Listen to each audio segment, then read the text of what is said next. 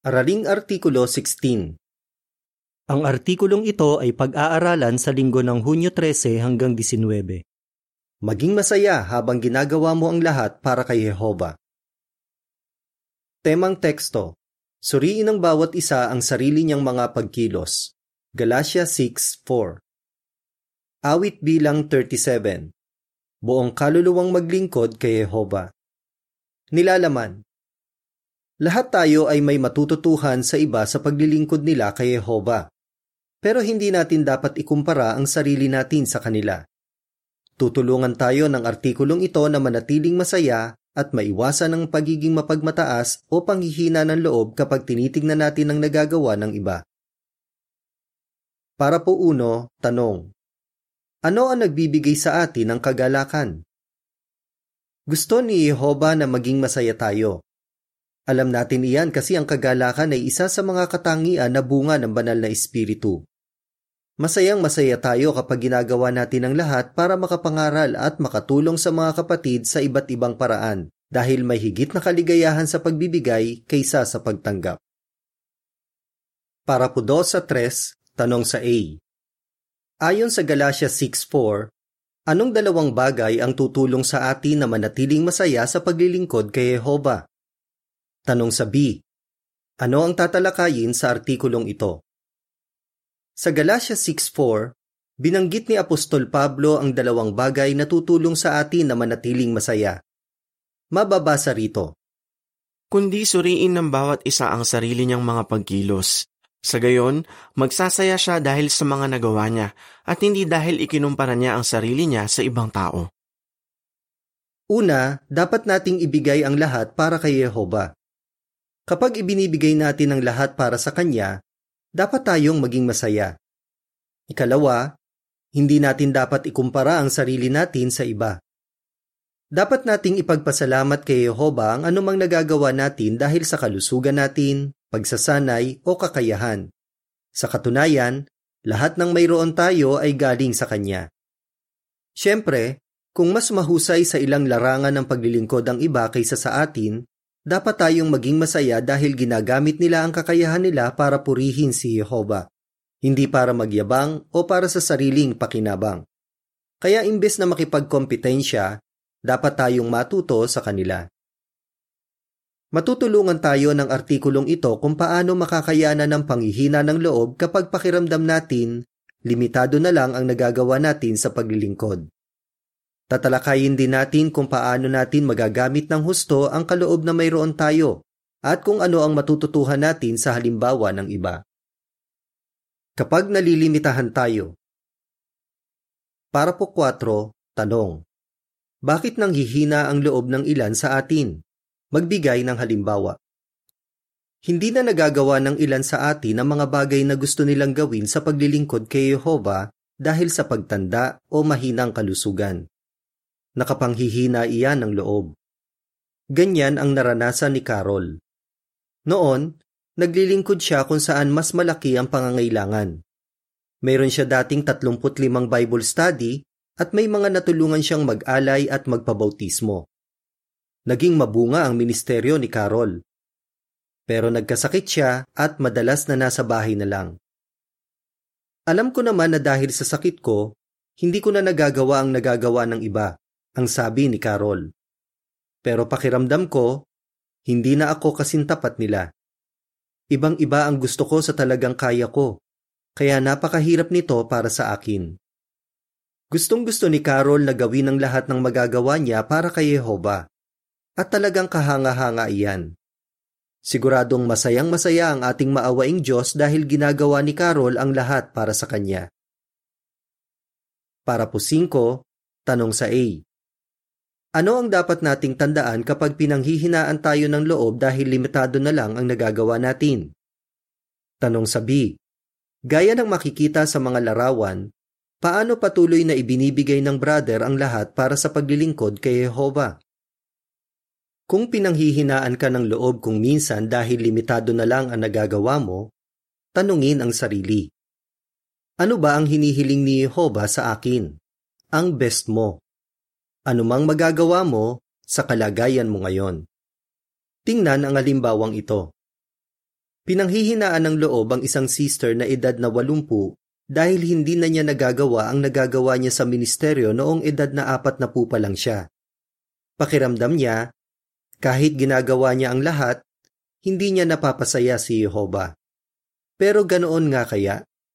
Pag-isipan ito.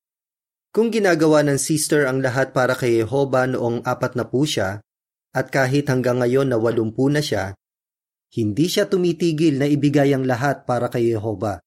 Kung nararamdaman nating hindi sapat ang nagagawa natin para mapasaya si Jehova, tandaan natin na si Jehova ang nakakaalam kung sapat na ang nagagawa natin para mapasaya siya. Kung ginagawa natin ang lahat ng magagawa natin, para bang sinasabi ni Jehova sa atin, mahusay. Para po sa is, tanong. Ano ang matututuhan natin sa halimbawa ni Maria? Kung magpo-focus tayo sa magagawa natin, imbis na sa hindi natin magagawa, mas magiging madali para sa atin na maging masaya. Tingnan natin ang halimbawa ng sister na si Maria. Dahil sa sakit niya, limitado na lang ang nagagawa niya sa ministeryo. Noong una, na-depress siya at pakiramdam niya, wala na siyang halaga. Pero naalala niya ang isang sister sa kongregasyon nila na nakaratay sa kama at nagpasya si Maria na tulungan ito. Nag-schedule ako na mag-telephone witnessing at letter writing kasama siya. Ang sabi ni Maria, Sa tuwing gumagawa kaming magkasama, umuuwi akong masayang masaya dahil nakatulong ako sa kapatid. Magiging mas masaya din tayo kung magpo-focus tayo sa magagawa natin, imbis na sa hindi natin magagawa. Pero paano kung may magagawa pa tayo? o mahusay tayo sa ilang larangan ng paglilingkod kay Jehova. Deskripsyon ng larawan para sa parapo 4 hanggang 6. Isang brother na naglingkod sa Bethel noong kabataan niya. Nag-asawa siya at nagpayunir sila ng misis niya. Nang magkaanak sila, sinanay niya ang mga anak niya sa ministeryo. Ngayong matanda na siya, patuloy niyang ginagawa ang lahat para kay Jehova. Nagle-letter writing siya. Ayon sa caption, Kung gagawin natin ang lahat para kay Jehova sa buong buhay natin, mapapasaya natin siya. Kung may kaloob ka, gamitin mo. Para po siyete, tanong. Anong payo ang ibinigay ni Apostol Pedro sa mga Kristiyano? Sa unang liham ni Apostol Pedro, pinasigla niya ang mga kapatid na gamitin ang kanilang kaloob at kakayahan para patibayin ang kanilang kapananampalataya. Isinulat ni Pedro, Ang kaloob na tinanggap ng bawat isa sa inyo ay gamitin ninyo sa paglilingkod sa isa't isa bilang mabubuting katiwala ng walang kapantay na kabaitan ng Diyos. Unang Pedro 4.10 Hindi tayo dapat mag-atubili na gamitin ng lubusan ang mga kaloob natin dahil lang sa nag-aalala tayo na baka mainggit o panghinaan ng loob ang iba. Kasi kung gagawin natin iyan, hindi natin maibibigay ang lahat para kay Yehova. Para po 8, tanong. Ayon sa unang Korinto 4, 6 at 7, bakit hindi natin dapat ipagyabang ang mga kaloob natin?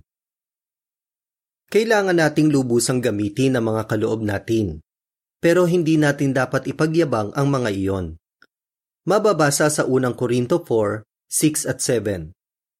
Mga kapatid, Ginamit ko ang sarili ko at si Apollos bilang halimbawa para sa inyong kapakinabangan, para matutuhan ninyo ang alituntuning ito.